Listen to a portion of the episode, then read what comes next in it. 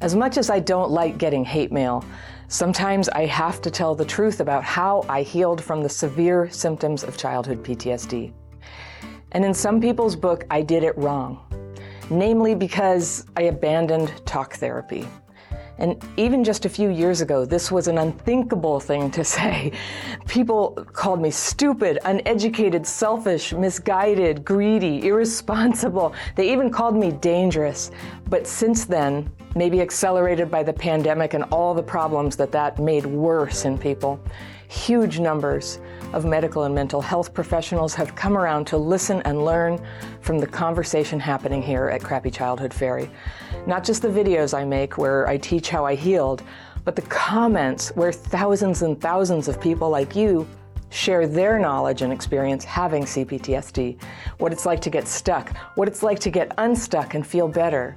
So here I'm sharing why I quit therapy. Something that people say all the time when you tell them you're struggling with depression or stress or your relationship, they say that you should go talk to someone. Or they say you should find a good therapist. Well, for me, talk therapy, even with good therapists, did more harm than good. And even though there are hundreds of therapists who come to this channel or my courses, I'm friends with many of them. I respect the work they're doing. I'm glad they're out there helping people. I want to tell you why therapy didn't work for me. And I've mentioned this on the channel before, and I got some really angry comments from a few people, but I got about 20 times more appreciative comments because my experience is very similar to what a lot of people with past trauma go through when they try to do the normal thing that is recommended that you do go talk to a therapist. And it needs to be okay to talk honestly about this. So I want to tell you wh- why I quit therapy and while this is not to say I think you should quit therapy, I wish that I'd quit it years before I did. And I really couldn't until I had something else in place that worked better for me. So I'm going to talk about what that was too, what did work, because on a practical level, I really did need support and help. So first, if you're in therapy and it helps you, you have my 100% encouragement. Just keep doing that. I've known many, many people who find therapy to be positive and transformative. It's a place of healing for them. They love their therapist so much they can't imagine how anyone could have a different experience. Well, I wanted that positive experience, but what I got was something different. And now I know why. And it makes total sense. But I didn't know why back then, and it was crushing me. It made me feel so broken and alone, the way everyone just assumes, oh, it's so great, talk therapy, I love it, you know, it's so helpful. And it just wasn't for me. So here's how the story started. My aunt and uncle paid for me to go to my first therapy visit when I was 14. I was having a really hard time, and my dad was dying at the time. He had ALS. And I was really struggling, and they sent me, and I just remember it felt really yucky. I felt really judged. Um, I got very upset. I tried to hide how upset I was. And the way that that felt yucky is very similar to the way that I felt yucky every time I ever tried therapy over the next couple of decades. Now, all in all, I saw 11 different therapists, and several of them for a year or more. I really gave it an honest try. I did a lot of research. I talked to people about who's good. Some of them were, you know, they were like professors and institutions that are very esteemed. And a couple of them turned out to be, you know, really capable people. All of them were well trained. All of them were kind. All of them were sincere in their willingness to hang in there with me. Two of the therapists, and this was, you know, maybe like five years ago or a little more, I scheduled appointments for EMDR and then um, a very famous professional in the field of CPTSD to get some advice for this channel. And those were the only two who I ever talked to who really knew anything about complex PTSD and how to handle it and how it works. And this makes sense because the science about CPTSD really wasn't out yet. It hasn't been out long. It's still not really well, you know, distributed among therapists and clinicians out there. But even when I went to see the experts in the field, talking with them about my trauma was a really miserable experience for me.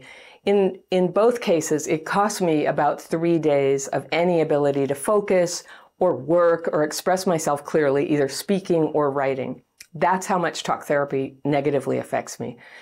So there's a word for what happens to me when I talk about traumatic experiences. It's called dysregulation. It's a brain and nervous system sort of state where brain waves and body rhythms they just get really like warped. They get scritchy and warped. They get out of sync. They get irregular. And in some cases, this disrupts physiological and cognitive processes too. Now, I talk a lot about dysregulation in a lot of my other videos. I have a playlist all about it. I have a whole online course about it. It appears in all my online courses. It's a big thing of how I understood what was actually wrong with me. But just in case you're new to my channel or this concept, I'll just say that when I'm dysregulated, it can feel like sensory overload. Or sometimes it can feel like just like nothing, very flat, very blank. So I get numb and clumsy. I have trouble stringing words together when I'm dysregulated. My handwriting changes. And if people ask me a whole bunch of questions really fast, I will just get completely overwhelmed. I'll have to like leave the room. If I'm asked to talk about hard things that happened in the past, I feel like I want to talk about it. It's like attractive to do that, but very soon after I begin, my ability to be present or focused, it just flies out the window. So I've often described it being dysregulated like like wearing headphones with really loud chaotic music just blasting in my ears. And then i'm trying to pretend that i'm right here and everything's fine and oh yeah i can hear you but i can't. It's you know it's like really overriding my senses. But almost all my energy and focus goes into acting normal in those situations. So it's really difficult i used to think everybody felt this way when they went to therapy.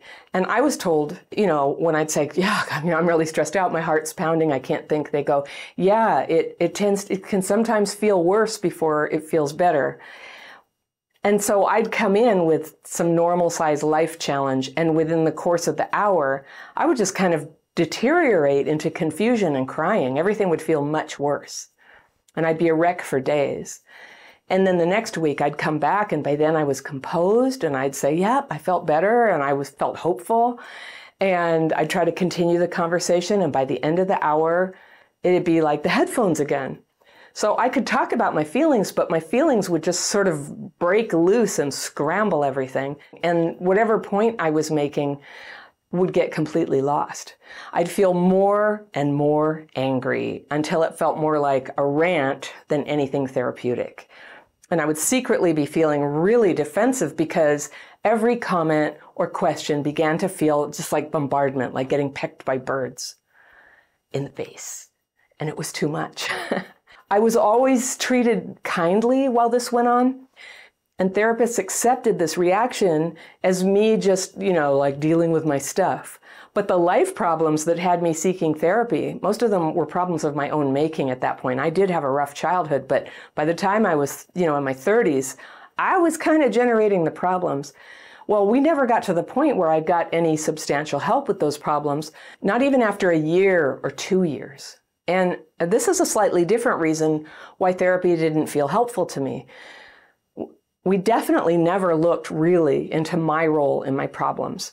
And I had some dramatic childhood trauma, and we'd talk on and on about that. But the people who did that were dead or not in my life. And in present time, I had problems of my own that were sabotaging my life and hurting other people. And it seemed like there was a big taboo on helping me face these problems, which did turn out to be the real cause of my distress. And the one part of the big mess of past trauma and current problems, you know, where they intersect, they, they get you stuck there. Your underlying complex PTSD and then the problems you're creating, like if you can't break that up, it just goes on and on and, you know, you're a runaway train. Usually, I just find what people can fix first, it was certainly true for me, is the stuff that I'm doing right now. Owning my part in all of this was incredibly empowering and healing. But I noticed that therapists would discourage me from going there. I think they thought that I was beating myself up or victim blaming. And there was a lot of encouragement to talk about the wrongs that other people did to me, you know, going on some premise that if I explored these stories enough, some transformation would come about and I guess, you know, my personal life problems would take care of themselves. But it didn't work that way. It was the opposite. I was drowning in these angry stories. There was nothing to learn from them anymore. Retelling them was totally dysregulating me. So, one strategy I had, just to try to keep the conversation going towards something that would help me, is I started avoiding telling therapists just how badly I was feeling inside. And I felt like I couldn't afford to deal with all their feelings about that and all the the way they would need me or the way I expected them to need me, you know, to make me talk about that. So I was going to therapy talking about, you know, this level of problem, which was like outside stuff, other people, when really I had this problem down here, feeling really bad about myself. And keep in mind, I would start with every one of these therapists telling the real story, where I really was, but it just always seemed like there was this like, you know, sucking noise, this thing that always pulled the focus back to my mom, what happened. And solutions, they would be referenced like, you know, oh, they describe a happy state, but they couldn't tell me how to get there. And I started thinking, they might not actually know how to be happy or how to get there from where I was. And I think in some cases that was true. So there was this one period where I was beginning to think seriously that I didn't want to live anymore. And I was not thinking straight. But at the time, I didn't trust that telling a therapist about my dark thoughts would do anything but make things worse for me emotionally. And it's not their fault that I was secretive like that. But in the end, considering what happened when I tried to open up, I just didn't feel safe to be honest with therapists. And that does kind of defeat the purpose.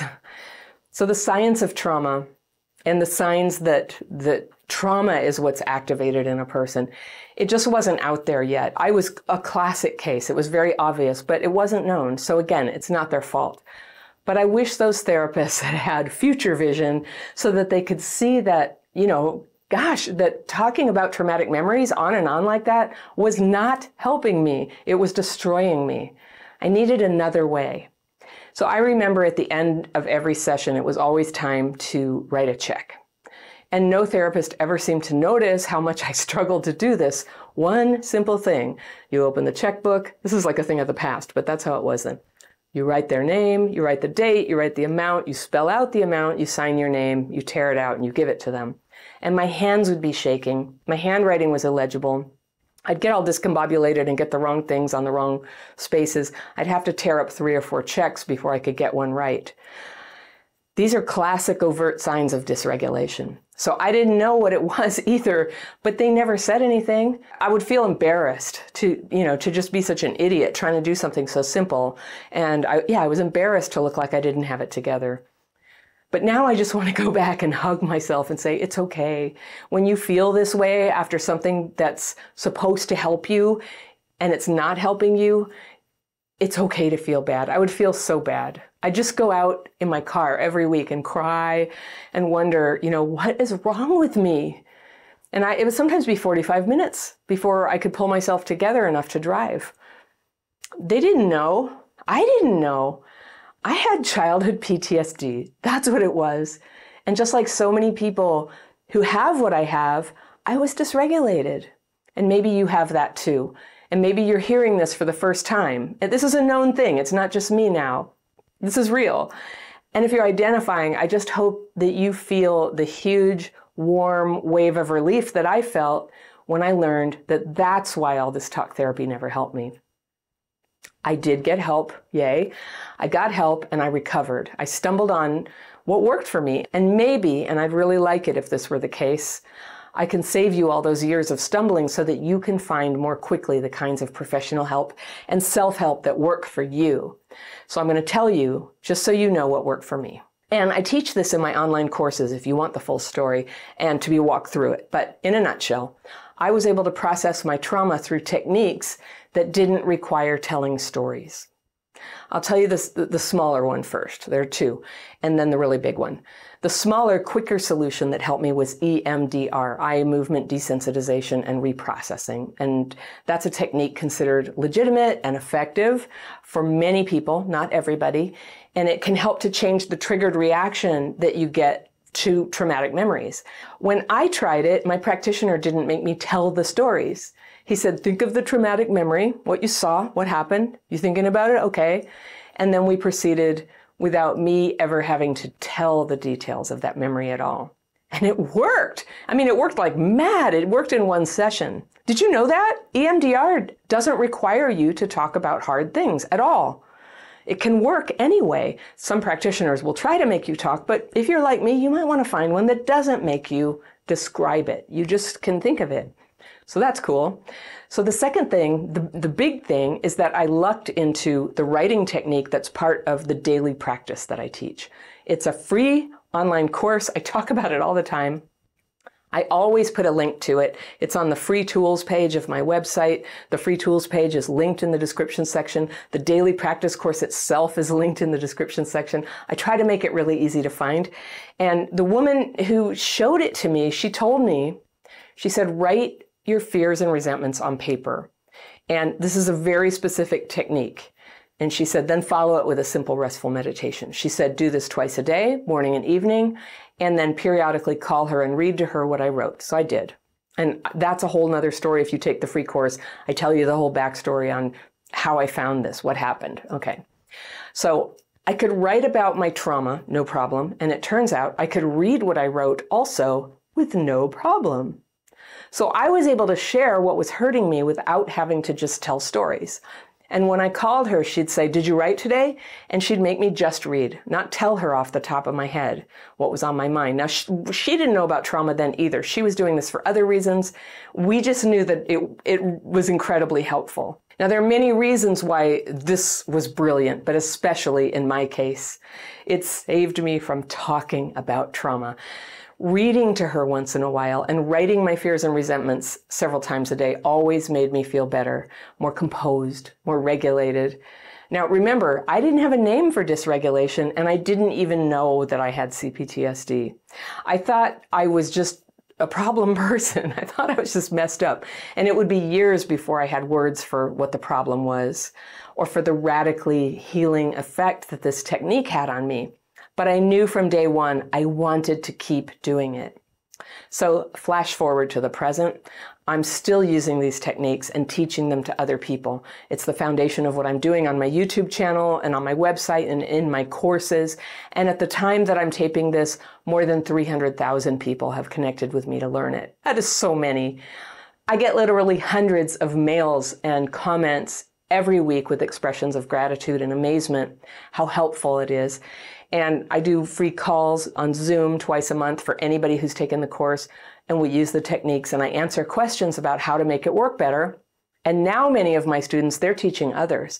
And like in the membership program that I have, we have peer-led daily practice calls like three, four times a day. It's incredible. So now they're teaching others and answering questions and spreading this wonderful daily practice all over the world.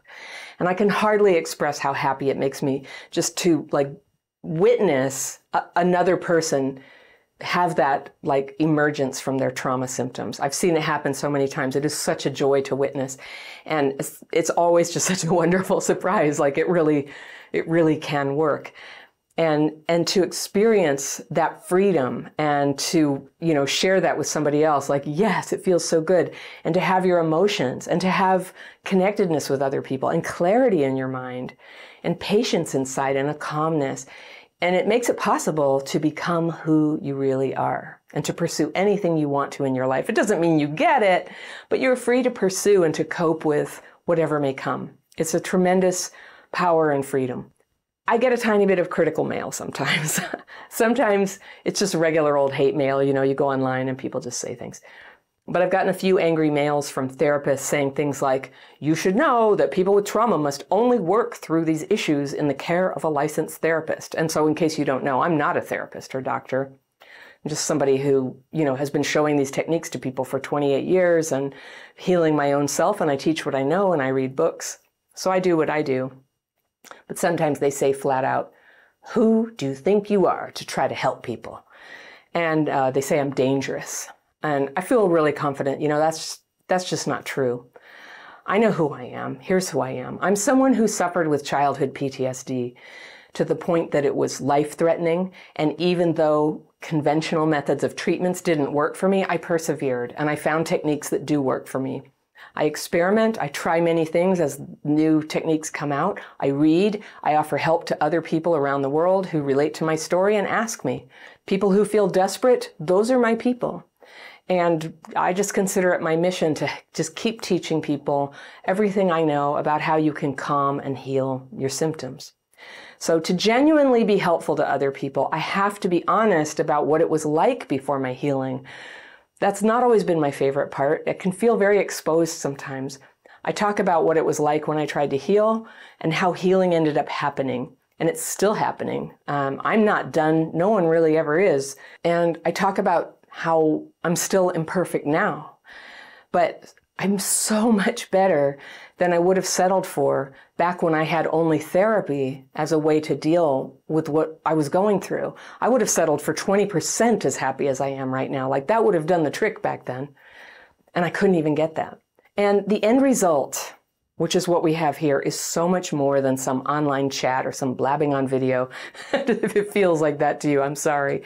But Crappy Childhood Fairy is so much more than that. It's a place where people from every part of the world come to learn from each other and help each other. It's not just a bunch of videos, it's a movement. It's a revolution. And thankfully, many of the most passionate supporters and contributors of knowledge are therapists and doctors and psychiatrists and social workers and teachers and parents and writers and social media influencers. It's a movement that recognizes healing as the outcome we want, not just treatment, not the preservation of old rules and ideas about who's in charge of healing. I'm in charge of my healing. You are in charge of your healing. We ask professionals for guidance and we ask survivors for guidance. And when it doesn't serve, we try something else. Thank God for everyone who is drawn to this cause, into the service of helping one another to heal. I bless the therapists for everything that, that you have tried, for dedicating your life to the service of healing, for getting us this far, for being part of everything we're now learning. We're not just victims and we're not just patients or populations or at risk youth or whatever label denies each of us of the dignity and the individuality and the sovereignty that we each have over our own healing.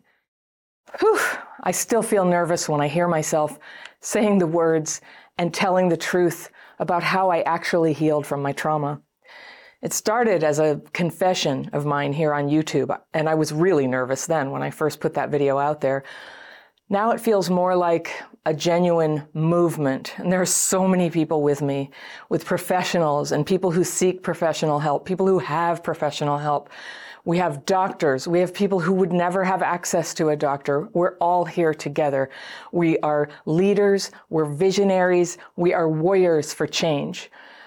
It hasn't been good enough, the treatment that's available for trauma. The information has not been accurate enough. It's coming out, but it's not well integrated yet. So we're the pioneers. Those of us who are in this movement all have tremendous potential to be more than we are right now, to find solutions even though things are not totally clear yet. This is a movement to redefine healing from just simply not being depressed so much to a definition of healing that includes the restoration of our intelligence, a definition of healing that includes connection to other people where that capacity felt like it was permanently damaged before, and a definition of healing that includes the discovery of our real purpose in this world, to become fully ourselves, our real selves, and to bring the gifts that we have into the world where they are so badly needed. That, my friends, is what healing really is. And it is bigger than any of us used to think was possible. But here we are. So many of us are living it. And I am happy and proud to be a voice in this movement. And so if you're still wondering, who the hell do I think I am to say what I say and teach this radical path of healing? I'll tell you who I am. I'm a person who recovered from the symptoms of complex PTSD. That's who I am. And I've devoted my life to teaching other people how to do it too, whether or not they have access to professional help. Thank you so much for listening. If you love my content, think about joining my membership program. You can find out more information about that and all my courses and coaching programs at crappychildhoodfairy.com. Remember, healing is possible. People with childhood PTSD can have a wonderful life. Sometimes we just need a few workarounds. I'll see you next time.